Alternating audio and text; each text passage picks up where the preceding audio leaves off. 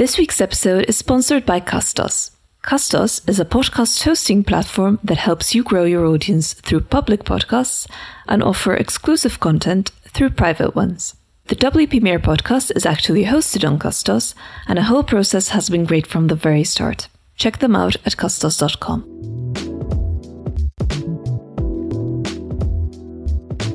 Hi, this is Gaby Galea, and welcome to the WP podcast.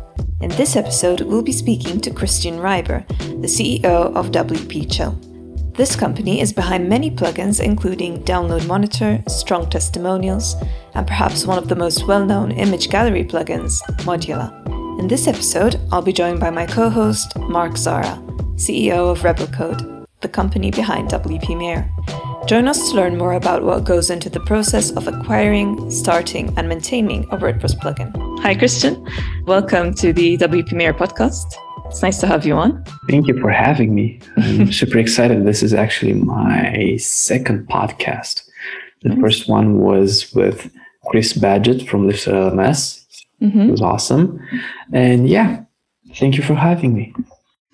Uh, so today we're joined by Mark Zahra, who's the CEO of Rebel Code.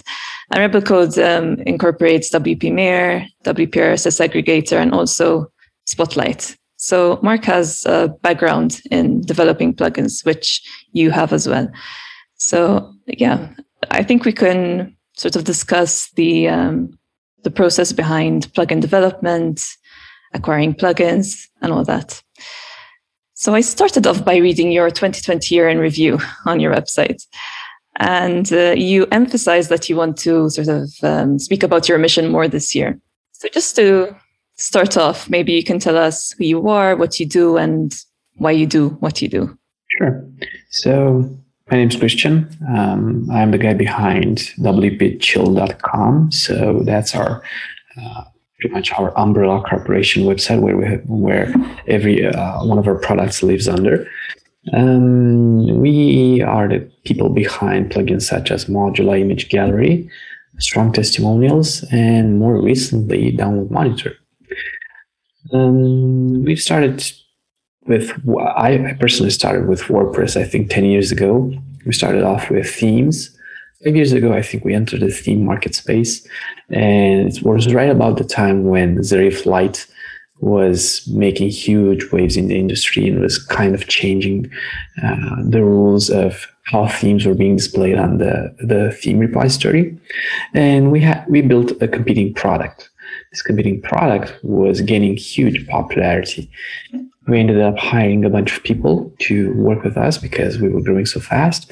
And in about three months' time or four months' time, the themes team changed the way the algorithm works and ranks themes at the top. And we went from here in terms of revenue to way down here overnight. It was super painful and super unexpected. Basically, the way they've changed the algorithm, if you are not present on the market that at that point, it was favoring more older themes who had active installs, which we didn't have because our theme was barely five months old, even though it was making a ton of money at the time. And I think we we had to go back to what we were used to doing, which was agency work. And we had done that previously for five years. So that's that's a total of uh, 10 years I mentioned. And we did that for about two or three years just to survive, just to be able to keep our employees and not have to fire anyone. We were not making any profit. And I think at some point we were making like a very small profit, a monthly profit. And we saved up all that money to acquire our first plugin, which is Modula. I remember to this day, we saved up our money for one year and we bought Modula for close to 10K which seemed at that time like an insanely huge amount of money, a huge pile of cash. You could just imagine having those bills in a suitcase, handing it over. And it was making about three or four hundred bucks a month. And I, I think I, I, acquired that plugin and just kept it there for an, a year and a half because I literally didn't know what to do with it. We were, all of our experience, all of our background was in themes.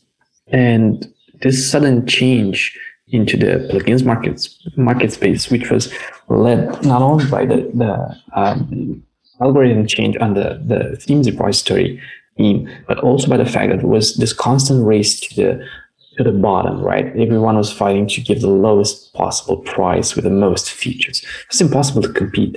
I mean, we're from Romania, right? Which is not a doesn't have living expenses as high as the US, but it doesn't have living expenses as low as other countries in the world who can get by with, uh, I don't know, way less than we do here, right? So it, it, was impossible to compete at that level. More features, less money. It, was impossible for us, right? So that's when I decided, okay, we're going to switch to plugins. Took us a year and a half to actually figure out what we want to do with Modula. And yeah, I think it happened almost two and a half years ago when we actually started going full into plugins. And in that time, we've acquired so many more plugins. We've, we've built Modula from 4,000 active users to close to 100,000 right now uh, strong testimonials as well as the leading testimonials plugin on the WordPress repository. We've recently acquired Download Monitor, but this isn't this hasn't been announced yet. So it's been a biggest acquisition so far, and I'm super excited about what the future holds for this plugin. Uh, we've acquired a bunch of other small plugins. Now that I, now that I think of it, it looks like we haven't built any of our plugins. We've just been acquiring plugins left and right. Yeah, I was gonna ask you that. In fact. yeah, yeah. I think I think there's there's a point, especially when you have a team and you're paying salaries, right? You're paying development. You have a decent develop decent size development team, like four or five people, paying full salaries for five five five people for two months, let's say, to develop a brand new plugin, is pretty much close to acquiring a plugin in terms of financial value. So it, it, simply doesn't make sense to me at this point to build it from the ground up when I could acquire it for the same amount and just start using those um, initial blocks that the original developer built and start adding on top of it. So this is what we do. This is this is I haven't talked actually about why we're doing this. So yeah most most companies are driven by the by the ceo's mission and values right? And this is this is true in most cases 99% of the cases it's the ceo who if you get to know the ceo you basically know where they, where they're going. So i have i have a i like building products that help people that solve a need that solve a problem. So this is why we do what we do. I take great pleasure from receiving uh, great reviews or people seeing and going seeing our products and going oh my god this fixes my problem exactly no one else does this i love this and that that that is sort of a uh, encouragement to continue doing this. This is what I love to do. This is what I want to continue doing for the future going forward, right? I want to keep doing this for as long as possible. It's the learning journey, it's the experimentation journey because you get to experiment with a lot of stuff. You have all these crazy ideas. The IELTS team have ideas as well. We try and implement those. We do A/B tests. It's a lot of fun. It's, it's way more fun than having a job, right? Yeah. I've recently come into the WordPress community, and it's nice to see how everyone has this sort of mentality of wanting to help everyone, everyone yeah, else. So yeah. it's nice to see. I think it's it's a requirement to actually be able to succeed in the WordPress space. If you're just about business, you're pretty much going to get singled out in a corner, and everyone's going, "Well, they have a decent product, but they don't care about their users, right?" And you see this usually with uh, reviews, with the review system on WordPress.org it's it's good to hear you say this because um, it's pretty much how we how we work as well and how we structure everything we focus on essentially. Especially putting a focus on collaboration side and partnership side. The fact that you're on this call with us today, sort of giving us an insight into your company, your products, and the way you run things. It's exactly I think what the WordPress community is about, where it's not every business for themselves, every company for themselves, or every individual for themselves, uh, everyone collaborates, partners together, and we're seeing it a lot from the acquisitions that are happening pretty much on yeah, a weekly yeah. basis right now. Yeah, yeah. The, the I think the acquisition space right now is super hot. I mean, a lot of old shops. For example, we've recently last night I think Iconic WP got acquired, and I was surprised to see they've been on the market for I think nine years now or eight years. Can't remember exactly, but it was somewhere in that time range wow, can't believe he hold on, held on to all these products for nine years, and he's pretty much been a super small team that developed this. I've talked to James in the past; he's great, and it makes sense, right? Because going forward, we see a lot of hosting companies moving into this space as WordPress matures and reaches even more websites in terms of percentage, right? Right now it's about 42%, close to 42% of all websites on the internet. Uh, we're going to start seeing bigger and bigger players stepping into this space because right now, as Matt put it in one of his videos, WordPress is the operating system of the web. And that makes, makes sense, right? When you look at it this way, there's, there's so much more money to be made in this space than we realize and people with bigger teams uh, bigger financial interests are stepping into this space. We're, I think we're somewhat lucky that companies such as Liquid Web are acquiring most plugins because they have they have a sense of community and have been involved in the community for a very long time. And for example, the guy who's leading not leading. The guy who's leading the acquisitions, actually, Chris Lema. He's been in this space for 25 years. He's one of the most well-known and respected guy in the space. And one of the thing, one of the reasons why I think people are selling to him is because he's been so active in the space. He's been all honest, all open about what he does, what he thinks, how he wants to help other people, right?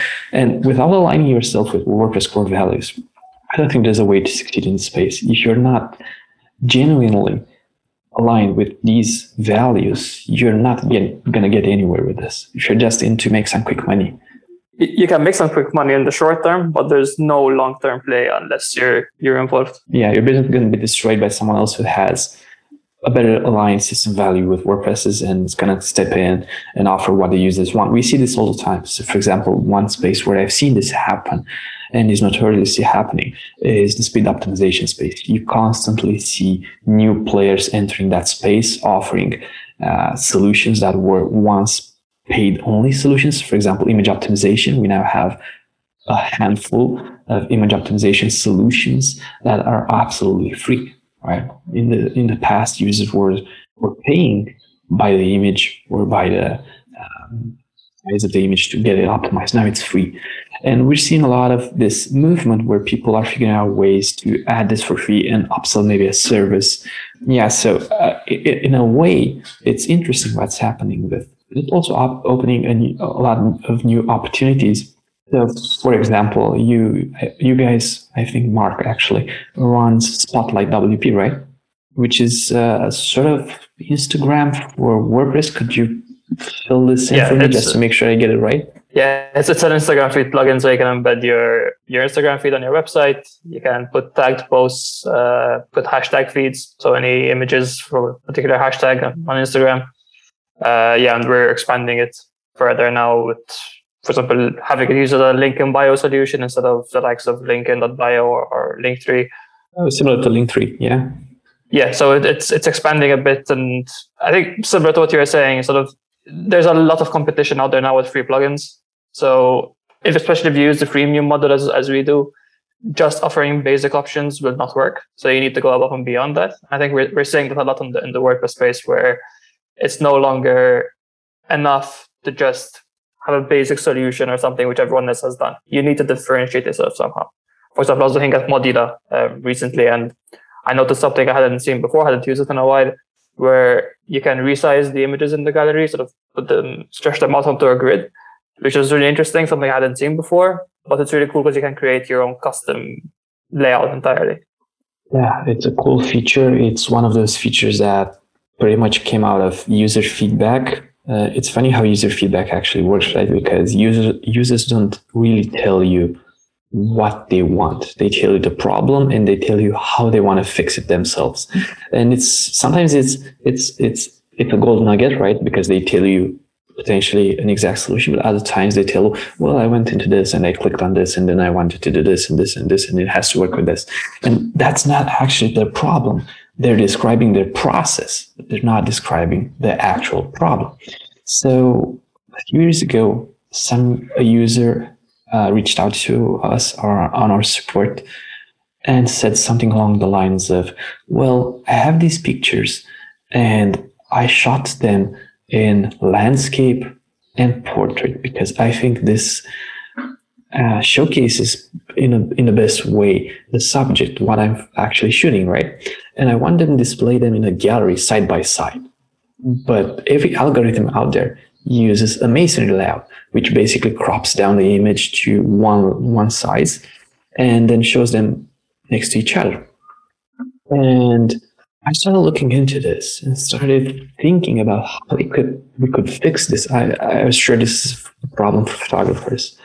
And that's how we kind of invented the custom grid algorithm, which is super loved by most of our users. Now, don't get me wrong, we were super naive into thinking that, well, we're going to release this and it's going to be adopted and it's going to be, we're going to get famous for this and the users are going to love it. They do love it. But you can't imagine how many problems it has created by being first in the space with a solution like this you have to fix you, you basically invent the wheel and then you have to figure out how to fix it yourself. And whoever says whoever thinks actually displaying images on a website is easy hasn't ever dealt with images. It's it's images on the web are probably one of the hardest things to get right. You have crop, you have resizing on various mobile breakpoints, you have image optimization, which by the way is something we offer on, our, on, our, on all of our paid plans to anyone who uses Modula um, with one click toggle. Basically, it's just an opt-in option. You turn it on, and we're getting ready to turn this on by default. It gets it all of the images inside the Modula gallery optimized through ShortPixel's API and then pushed to a CDN.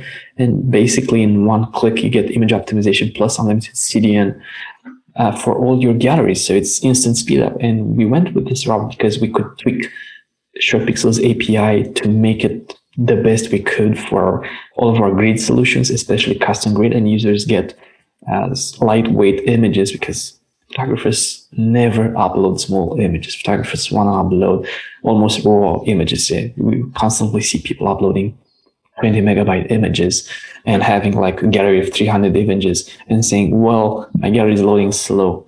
Come on, you're loading almost six gigs of images. What did you expect? I mean, we did something cool and magical, but it's, beyond our powers right now. I think that that ties in with what you said earlier that users will come to you with a problem, like you're saying here, where the images are too large, or but actually they're loading too slow. It's you has to figure out why, what their intention is, how you can solve that, and you have to read between the lines. So it's a it's an interesting position to be in. and I think it's it's quite uh, fun for us as, as the sort of product owners and figuring these things out and having to analyze all the user feedback and prioritize different areas. Yeah, it's like uh, a bit of detective work, right? You have to figure out what exactly they wanted to achieve with this. And uh, for anyone listening to this podcast and who, who might just be starting off with uh, building WordPress solutions, plugins, uh, or themes, it doesn't really matter. Figure out a way to de-anonymize your users first. So you could have an email opt-in in exchange for getting started, quick gets getting started guide or anything that allows you to figure out who users are and then ask as much as possible for feedback because they'll tell you. Most of the times they'll tell you what they would like the product to do on top of what it already does. So that's that's not always beneficial. But if you have a clear vision for your product and the market you're you want to serve, right, uh, then it's easy to see how new solutions might open up new markets for your product definitely, and even potentially new products as well to spin out. Yeah, yeah, to spin out, yeah, potential products. Yeah, of course. So I think Mark touched a bit on this previously about the freemium model. I do have a question for you guys. What do you think about the freemium model? Where do you see it going? Uh, it's a good question. Um, so in our case, we chose that model because we were going into a sort of a crowded niche with the Instagram plugin. Uh, and we knew that if we go premium only, it's going to take significantly longer to to gain that initial traction. And we would need to offer something special from the start. Whereas for us, going into sort of a gallery plugin in a way, like you said, like with Modula, it, it is tricky and it takes some time to figure things out and to understand the users a bit better and so on, no matter how much research you do beforehand. So the freemium model for us was sort of the obvious choice at that point in, in building up our user base through WordPress.org, having more feedback come in in the early stages within the first year. We're about to be one year in now. It's given us a lot of feedback. So I think there's a lot of merit to it. There's a lot of power to that model. It is trickier because you are you have to be able to support that, that free user base. So if you're in a position where you're starting a new business, a new product, and you don't have something to back you up financially, it's probably difficult to get through that model because you're going to need something on the side to sustain you. But if you're able to support it, I definitely believe in the model. I, I, I see it sticking around for quite a while. Yeah, and it, it, it can really work if you if you use it the right way. So you're pretty much using the freemium model. So not not exactly the freemium model, but WordPress.org as a distribution channel, right? Because you want as much feedback as possible, as quickly as possible, and you figured a way to get it from that free user base of people who are basically searching on WordPress.org for particular plugin, right? That's exactly. interesting. SEO wise, you're going to struggle early on. So you're, so you're still new till you get listed in, in different blogs, till you get different collaborations going. It's going to take a while. So that's freemium model. As long as you give importance to that free version and you optimize your README and these kinds of things, and you work on the reviews as you mentioned, those will get you ranking higher and higher. This is where I mentioned plugin rank, which has been a, great tool for us to to analyze uh, our README, to analyze the keywords we're, we're optimizing for, and so on.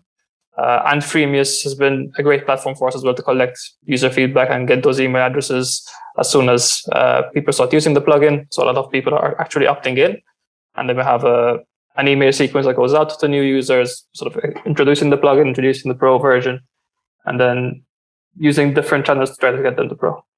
Uh, so now you've opened up two more questions that I have. One, can I ping you about plugin rank and help me understand? So I, I tried it in the past and I couldn't make much use, uh, not much use. I know the tool's awesome. I know Ian, he's great. The tool's amazing. I just couldn't make sense of it. I, I personally couldn't figure out how to improve that and how to make sure we rank number one. We, we seem to already ranking mostly number one for most stuff.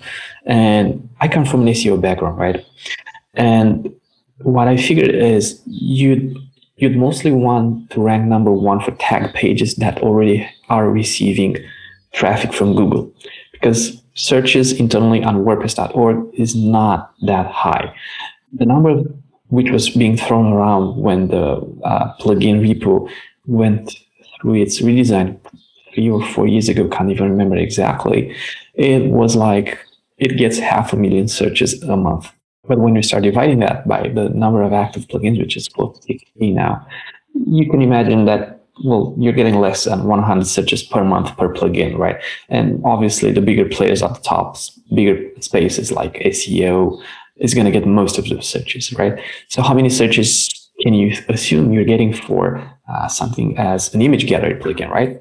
This is why I want to cross reference any idea you might have with what I've tried in the past and see if we're both uh, doing the same thing. And another thing I wanted to ask, since you touched on this, is freemium.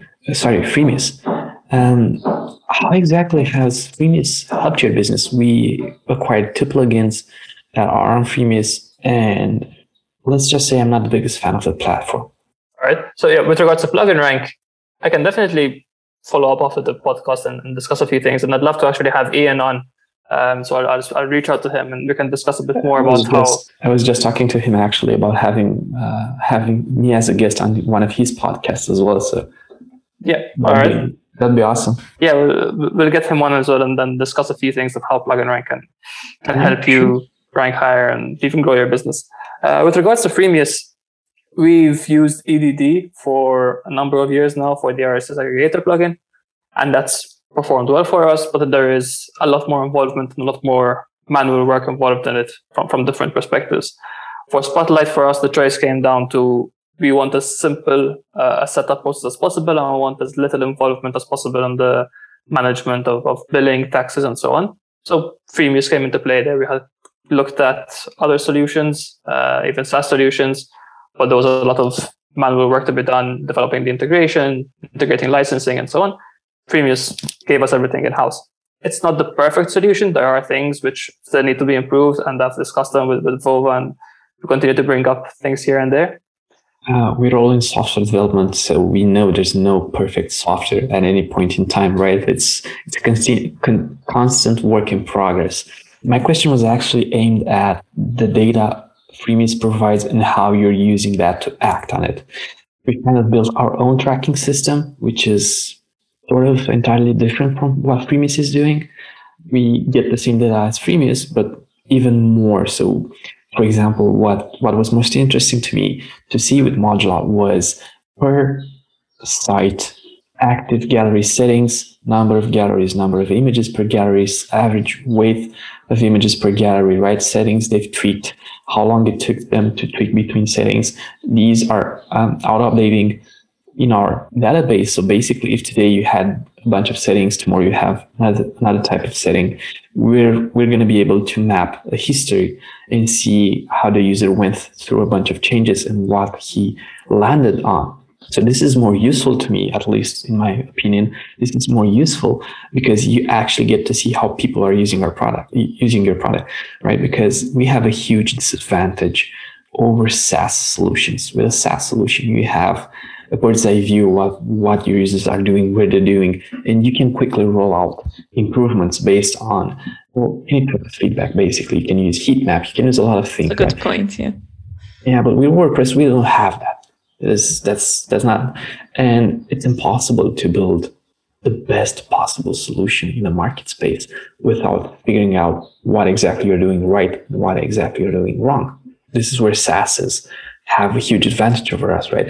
And in a user's decision process. He doesn't look at WordPress solutions as, well, this is something else entirely, and this SaaS is something else entirely. In its mind, it's, well, I have to pick between these solutions. It doesn't matter. It's WordPress, it's a platform. To them, it's a solution to their problem. And in the end, they're going to compare on both pricing, user experience, features, right? And when you're on parity, let's say with features, right? You're although it's super hard to be on parity with a SaaS platform solution. And you're on, on parity with pricing as well. If you align your pricing, the decision comes to how easy it is for me to use this. And SaaS, big SaaS usually will beat us out in this corner every single day because they have this huge advantage. They constantly run tests they can improve on. We don't have that luxury, right? And this is this is why I started looking more into uh, this kind of data. We're probably going to be open sourcing most of our findings. And so expect a 2021 report at the end of the year, which will be more feature rich. Yeah, I write those and it takes me so long to, to get those out because I start off with two basic ideas and then I get into it. And at the end, I have something like 25,000 words and I, okay, this is too long. I need to break this break this up. But anytime I break it up, it feels like I have to have even more articles because I need to explain everything that's going on in my head. So yeah. Yeah. So, so Freemius is lacking in that in that respect. Uh, I don't know if Freemius specifically can help in that respect because every plugin is going to be different. You're mentioning the the data you're collecting as very specific to to, to your plugin. I really want to learn more about that and how sure. and what what data you're collecting and how you're analyzing it anonymous by the way so i'm super uh, super big fan of anonymous data collection. We don't collect email addresses we don't even collect email addresses right? That's the thing when you're going into this kind of usability the user gets somewhat defensive and they have every right to that you're not analyzing every single thing the individual is doing so yeah anonymizing it's obviously very important. We don't do that enough right now. I, I admit with spotlight it's a little bit early on but i would love to actually implement something like that because as you said, you are competing with solutions like SaaS, which have a lot of this data somewhat sort of by default when you're using one of these SaaS services. Yeah, it's it's not something you can opt out of. So you can't say, "Well, I want to use your platform, but I want to opt out of track. That's that's that's impossible. It doesn't. It's not even advertised as you're being tracked, but you know yep. you are. Yeah. What sort of data do you gather? Do you manage to gather? Uh, you're asking me right now what kind of data I've managed to gather so far, right? Yeah. Um, so right now, for example, what was most surprising was we we have in Modula. So I'm going to keep using this as an example okay, because sure. it's basically the one we've started with talking about and just using this for uh, consistency. For example, we added a new grid type. I think about let's say half a year ago. It's, it's the youngest type of grid, right? But what we found is that about 30% of the people who accepted our tracking are actually using this grid. So it's surprising to see that, for example, the custom grid, which we thought was our killer feature, is actually being used less than the new grid type we entered, which is the masonry grid. It was something super interesting to see. And what we're doing now is we're figuring out a way of pulling all this data from our database and grouping it into buckets and saying like, well, we have 25% of our users, let's say this is a totally made up example. 25% of our users, let's say, are uninstalling our plugin after, I don't know, one month. And the other 75% are uninstalling after 180 days. And this is super interesting. Like we could focus in on those 25% and figure out what exactly they're missing from the plugin and why they're uninstalling. And I'm going to backtrack a, a, second here and go with a little history. Uh, when we entered the image gallery space, I, I think we, we didn't know exactly what we were getting into. Not on the technical side necessarily, but fighting the legacy of the bigger players in this space, such as Envira and NextGen, who have been in this space. I think NextGen is 10 years by now. It's like the de facto solution for image galleries. When you think of image galleries, most people say, oh, okay, NextGen, I'm going to use NextGen. Uh, even if it's not the most, not a not necessarily the most up to date and necessarily with the best user experience. They they still have to carry all that technical debt they've accumulated in the, those ten years. So it's it's it's hard for them to move as quickly as we can move with Modula. and this is a huge advantage we have. And without data and without figuring out what we're doing right and what we're doing wrong, it's impossible for us to fight in this space. It's it's not going to be for them it's even harder right? Because they're they're going through a bunch of transitions right? They have to catch up and bring their products into today's space which we have now we have gutenberg. They, they've been building an infrastructure behind shortcodes which was pretty much basically wiped out overnight when gutenberg launched. Gutenberg launched most people were well i'm still going to use shortcodes one year forward everyone's like what the heck are shortcodes i don't even know what those are. I use gutenberg or elementor or any other page builder right so the market space is moving so much faster than it used to do.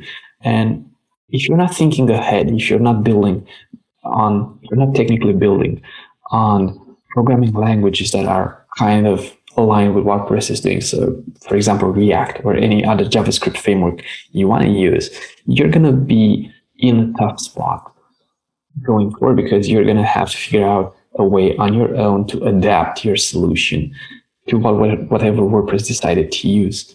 And this is one of the biggest, bigger reasons why we also use, uh, we mostly use core WordPress UI components to build our UI. You see a lot of plugins with custom UIs, reinvented the wheel. And every time you go into those plugins, it's super confusing, right? I've been doing this for 10 years. I've looked at plugins that I frustratingly uninstalled in 15 minutes because I couldn't figure it out for my life.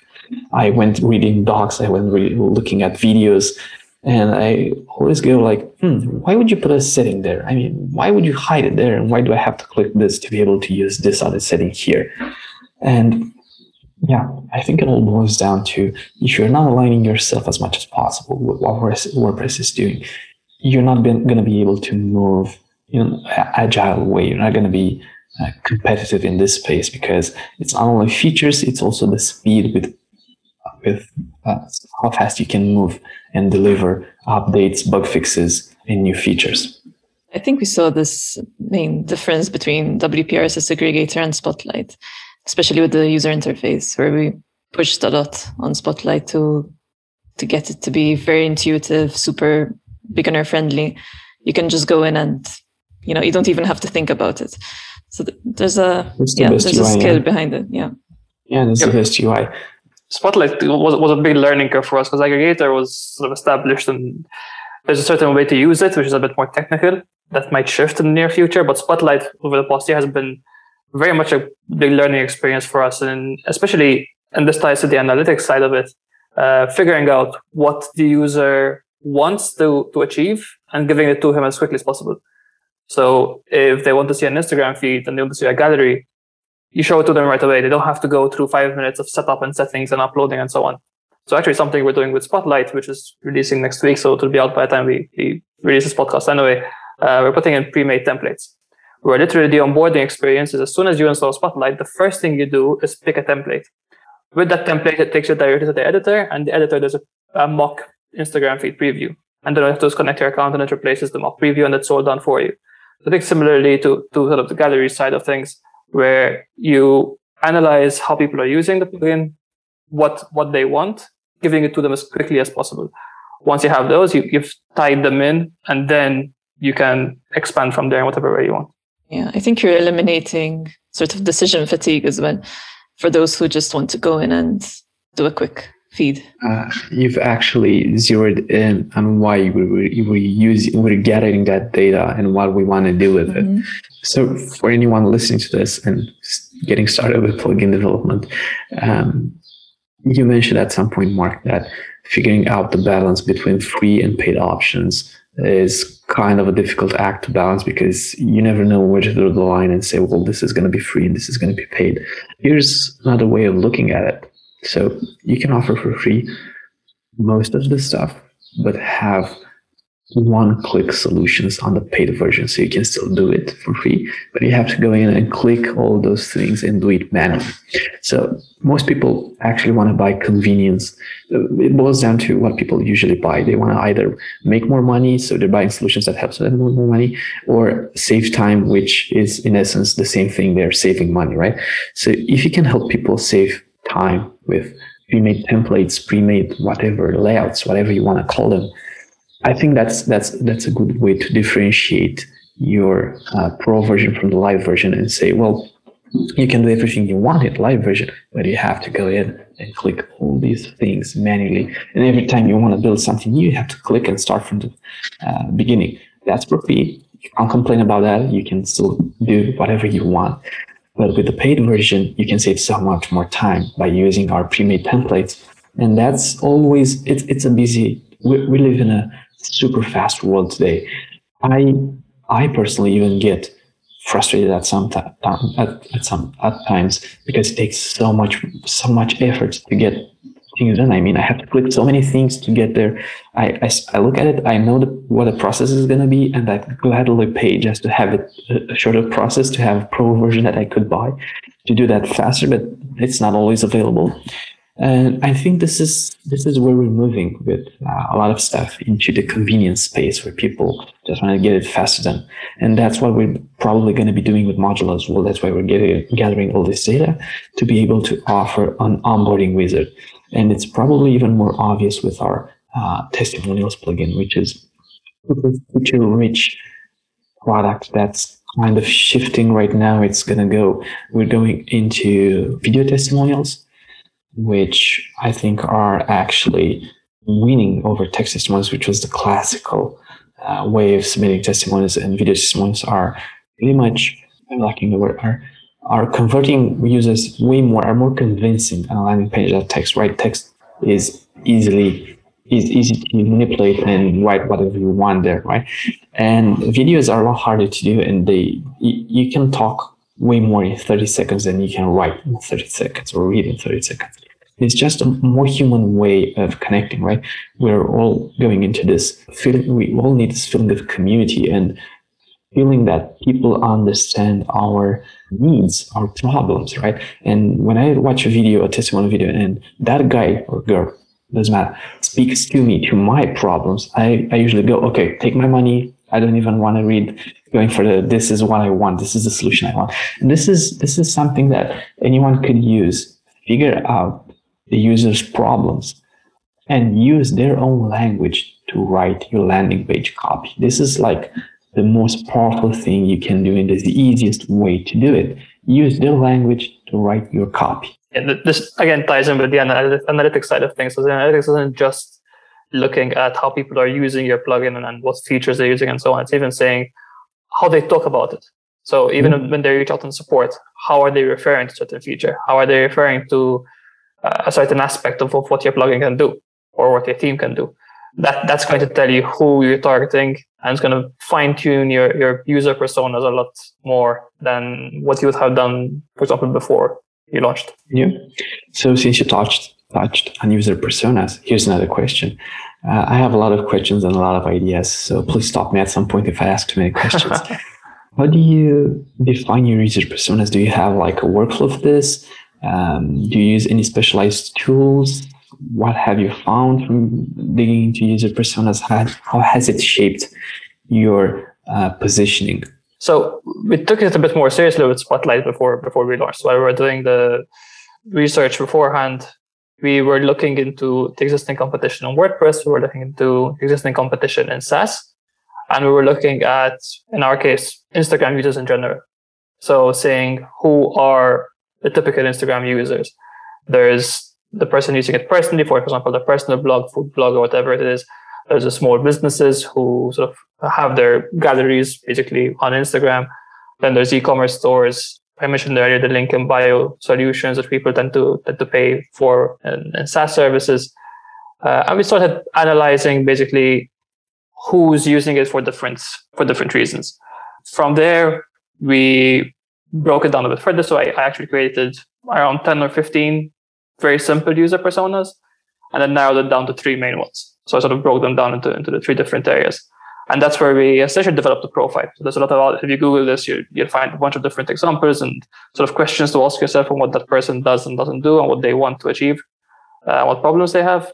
And we figured out who our main user personas are going to be for Spotlight, both at launch and one, two years in when we're adding a number of other features, because that helped us essentially develop a long-term roadmap from day one before we even started developing the plugin. Yeah, yeah, that's amazing. Obviously, that changes over time. So you, you can't necessarily stick exactly to what you did 12 months ago today. So you need to, to alter it and, and see how the users are, are reacting to it. I think markets are also changing super fast today. So for example, since you've built uh, a product on top of an existing community, so you've built a product for Instagram, which is its own community because users are they're they're handling user acquisition. You just built a solution for those people who also have a website on WordPress. As quickly as Instagram moves, I think you have to uh, you're or at least you're going to be conditioned sometimes to move as as quickly as Instagram does. So if they add a new feature and you're kind of, you kind of want to stay ahead of your competition, you're going to have to do the same and quickly move and implement that feature. Anytime they change something, you have to be super responsive to that. And I think that has its own set of challenges when you go after an existing, when you build a solution on top of an existing platform. Yeah, that, that that's a risk we took. So you don't essentially don't own the platform you're building on. So yeah, you're very much tied to whatever they do there was one recently, a couple of months ago, where they added IGTV support to the Instagram API. It's something you need to add instantly because people are are requesting it before. You have to explain that it's not possible because of Instagram's limitations. But once it's available, it needs to be out there. So yeah, you have to constantly adapt, and that's why the user persona and the roadmap it can't be fixed long term, in my opinion, at least. You have to be able to adapt, move things around, shift priorities, and see exactly what you can benefit from the most at that particular time. So right now, the link and bio stuff is being mentioned by a number of different people, even within the WordPress world. People building ton of landing page solutions in WordPress, basically have a self-hosted version of it rather than using a hosted third-party service.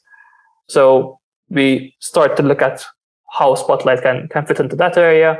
And we basically start speaking to as many people as possible. So that's where the community aspect comes full circle here comes into play because you have to be able to reach out to these other plugin owners, theme owners, uh, hosting companies, see exactly what they're what they're doing, what they're after, and either collaborate in some way or get feedback in some way, and try to tie in your use case with their use case. And essentially, that's going to help the WordPress users in general, and it's going to help you to grow faster a lot uh, a lot quicker because you're able to adapt according to what the the market is telling you but this also adds sort of an overhead, right, to the entire development process. Yeah, it it does get tricky. Um, so you would have something planned, and then you have to change the way you're approaching it, or even changes to the UI. So yeah, there there's that aspect to it. But I think if you look long term, again, it, it's going to be beneficial to you. Yeah, yeah. Can't just think short term. I think Instagram in general is some other platforms as well. Uh, Pinterest, for example, is one that comes to mind, are moving, are maturing, are are are going beyond just being a place you can browse images and pick some ideas, right? They're they're heading more into the e-commerce space and allowing creators uh, and influencers, well, people who have a big follower count, uh, these platforms to monetize their followers by integrating with e-commerce solutions. So I know for a fact Pinterest is partnering with Shopify And I think Instagram has has some sort of plans like this as well. In, ter- in terms of e-commerce. Yeah, in terms of e-commerce. Yeah, they have. Uh, you can. I'm not sure if the shop is open to everyone at this point. Uh, that you can shop on Instagram. I think it's limited, but they're working on a lot of different features. Even just product tagging, for example, to show you even related products within Instagram itself. So there's a lot of a lot going on there. We've actually taken this and applied it to Spotlight as well. So this whole concept has been translated into having Spotlight integrate well with WooCommerce, for example. In the e-commerce space, especially for individuals, right? I'm not talking about e-commerce space for big brand companies such as you know uh, Apple.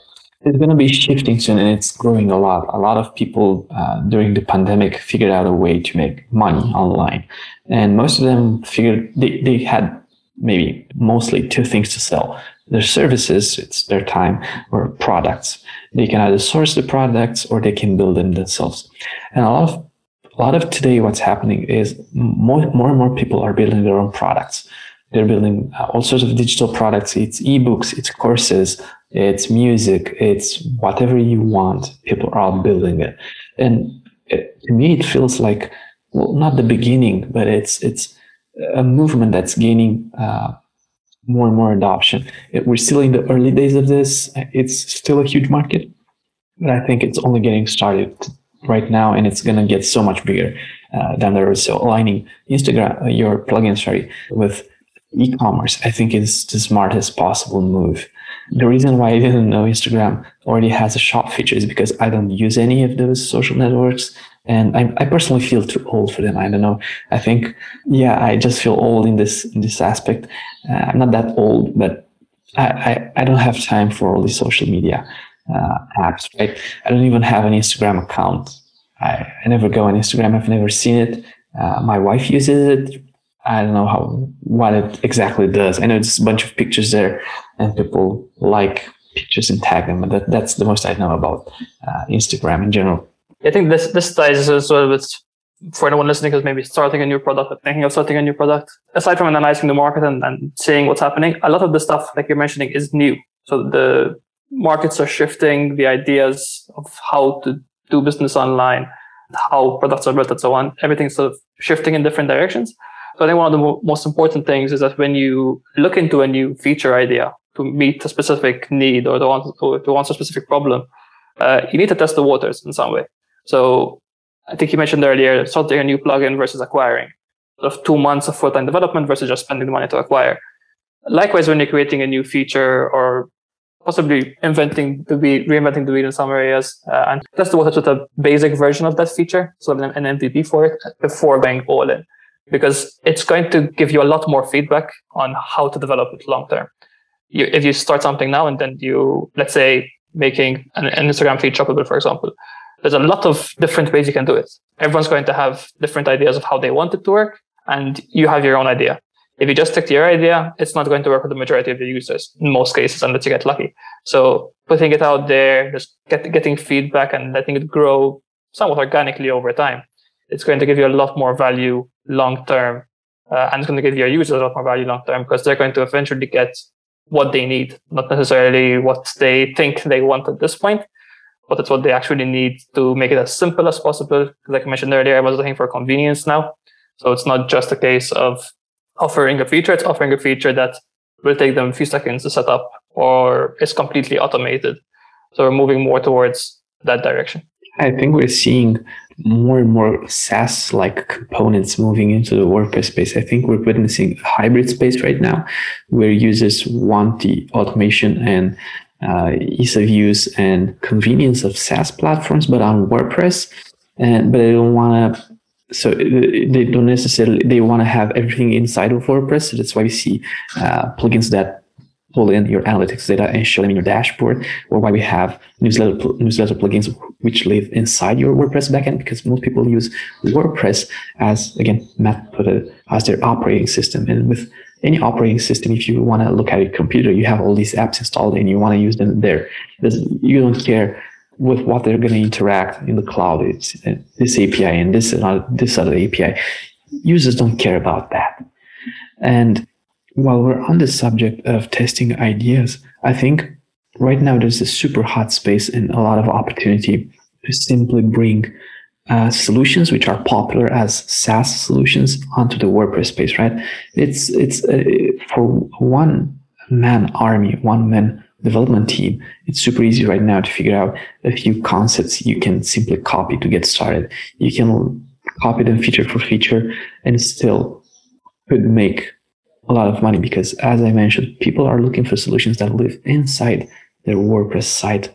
They don't necessarily want to hand over control or feel like they should be paying on a monthly basis, which is pricing is another whole story for the WordPress space because yeah, even moving to the subscription model on a per year basis is for some users in the WordPress space is unconceivable, even though if they go to compare uh, any solution with um, a SaaS offering, which usually charges per month, they're like, oh yeah, take my money. It's no problem. Yeah, I can understand you have server costs, you have this and this. Yep. But when it comes to WordPress plugins, everyone goes, oh heck no, I'm not going to pay you on a yearly basis for uh, a gallery plugin. Why would I pay that much? And you start start, start selling them on, well, you have image optimization, you have CDN, we release a bunch of features, we add new extensions, you get all of this, plus support, plus and they're like, yeah, I'm still not convinced. I mean, we used to be paying one time for WordPress plugins, and now you're asking me to pay every year. It's kind doesn't kind doesn't really make sense to me. And we're still fighting an uphill battle in this in this uh, area. I think a lot of people are super reluctant to have subscriptions active. To them, it feels like a plugin should be a one and done business type of type of thing. And hopefully, with as many more bigger companies are moving into the service space and everyone's moving to the subscription subscription model, hopefully this becomes more acceptable for users as well. I'm hoping that this bigger movement is going to influence the smaller ones so it becomes more natural to people to have an active subscription. Yeah, I think it's, it is becoming a bit more normalized now to, to, to be with that model. Uh, a few years ago, it wasn't. So there was a period where everyone started switching over to the automatic renewals as well. And that I think it helps the businesses a lot. So it's the reason most of these WordPress plugins that are doing well are going to be able to be maintained for the next five, 10 years because you have this recurring revenue coming in to support you. But even tying into what you mentioned earlier on, on looking at SaaS services and seeing what they're offering and tying those into WordPress, a very good example I'm seeing a lot on Twitter recently is newsletter glue. Yeah, I know you were going to mention that. Yeah, I mean, even yesterday, I think I was saying on Twitter, someone mentioned a particular feature and they, they asked her to put it into newsletter glue. And she hadn't thought about that as being a feature that they would want within that plugin. But like you're saying, they want everything in WordPress. The user wants everything in WordPress and wants everything in a single solution, not having to install multiple plugins or having to ins- use a forms plugin. To, for example, I think it was to collect email addresses, something like that. It's not the intended use for it. But if it's an email plugin, but it can do is, it, yeah. yeah, it's integration with Mailchimp, and all you have to do is put a pop up, for example. Then yeah, it's all tied into one. It's gonna, it's gonna. So this is actually a problem we've seen with the, with the space, and it's probably one of the mistakes we've made us, our, ourselves as well with Modula. So Modula right now, I think I had someone count the total options we offer in Modula, and it's about at more than 200 options, which is insane that insanely an insanely big amount of options. Users love it because they have almost they have control almost everything, but the development process and ensuring backwards compatibility every time you change something is made very difficult because of all these decisions. So what I would like to add is there's a user asking for a feature that kind of makes sense. But try to see if you're not um, moving away from your core offering and core value. The more options you add, you're going to be polluting your plugin and diluting your uh, core value proposition. You're going to say, well, we do emails, but then we do feedback forms and email collection forms. And then we maybe do follow up emails because, well, it's emails, right? This is what we do. That's not what you do. You only do newsletters from WordPress on top of MailChimp or whatever API is in the backend to handle the sending of those emails, right? It kind of feels like it makes sense, but in my opinion, and after the experience with, as mentioned, with Modula 200 plus options, I would never add this feature to the product. I would just spin off a new product that works together with this product, but is a product in itself. As long as I can look at it and see, well, it's this guy on Twitter, but there's a bunch of other guys um, over on this forum are complaining about this exact same problem and there's no solution for them. And so my new product would open up a new space entirely, a new market. And then yeah. I go, yeah, let's build a new product. That, that makes sense. I think we're, we're seeing that a lot as well lately, and it's being discussed a lot as well within the WordPress space. The idea of niching down, of going, finding a niche within a niche and just addressing that specific use case and not trying to do sort of what multi-purpose teams do, where you're doing everything within one. By the way, what's your thought on multi-purpose themes in Gutenberg? Uh, separately or combined? Um, combined, yeah. I'm, I'm interested to hear your thoughts on uh, where do you think the WordPress theme space is going? So I'm not as involved in themes as I am in plugins, obviously. I think at multi-purpose themes, I think there's still a use case for them. Agencies and so on that, that develop different kinds of sites I've seen a number of them even locally use them to simplify their process basically so they can address multiple use cases, multiple projects with the same team. So they sort of learn around that. Going forward, I don't know if they have a future just because of full site editing, but I think it's a bit further down the line. I don't think full site editing is going to be ready to address this entire market right now. So similar to how Gutenberg was, where it took a year or two sort of to, to get established. Yeah. yeah. I think that there's some time left. Uh, but hopefully, yeah, full site editing gets to a stage where it's capable of handling all these things, be it with block patterns and so on, It will simplify the process. And similar to what you're saying, rather than offering 200 options, you offer a single set of options, sort of pre-made stuff or, or stuff that you take decisions on as a developer based on user feedback. Give that to the user. If they want to customize it, maybe give them that option still. But at first, at least, simplify the process where it's not you have to go and look at 200 options and set all those up. You have two options, A or B, select which one. Then if you want to customize it, go ahead and do that. Yes, so pretty much uh, offering them the option of having like a wizard or manually configuring it, which yeah. the manual process obviously going to be more involved. I think, I think, uh, what we're picking up on is that as many more. So the space has been getting more crowded more and more crowded obviously because wordpress is growing. There's a lot more money in the space more users more money right? The math is simple. Um, the more crowded it gets the harder it is for people to to for smaller themes more teams to compete in the space. And I think that's where the niching down actually makes sense. So, for example, WP Rocket, which was recently acquired by a hosting company, uh, is not it's not a simple plugin. It has a lot of options as well, but it makes sense to have all those options. And it's like it's like a toolkit. It has all the possible settings you'd want that also tackles a lot of use cases, potential use cases in the speed optimization space and allows you to well make your site faster, right?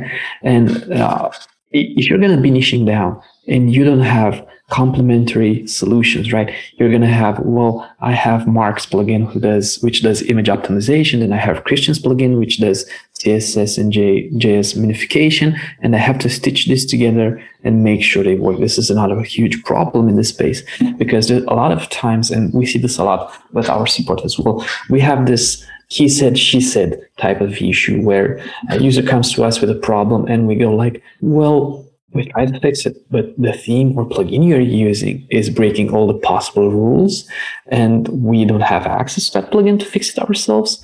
And you have to go reach out to them. And most users do, and super surprised to see this, but most of the time the response is, well, it's not our problem. We're gonna not gonna fix it. It's how it works, and we'll just call it a day. And then we end up, a lot of times, we end up reinventing a way, a solution just for this particular user because we don't want to leave them hanging, right? And if you're going to be niching down, you don't, you don't have a plan, or at least you're not piggybacking off of more popular solutions. And pretty much like you did with Spotlight WP, where you're moving as along with Instagram, right? Uh, anytime they add new features, you're going to be also implementing them. If you're not doing this, then stitching things together to make make it work is going to be always a frustrating problem to have.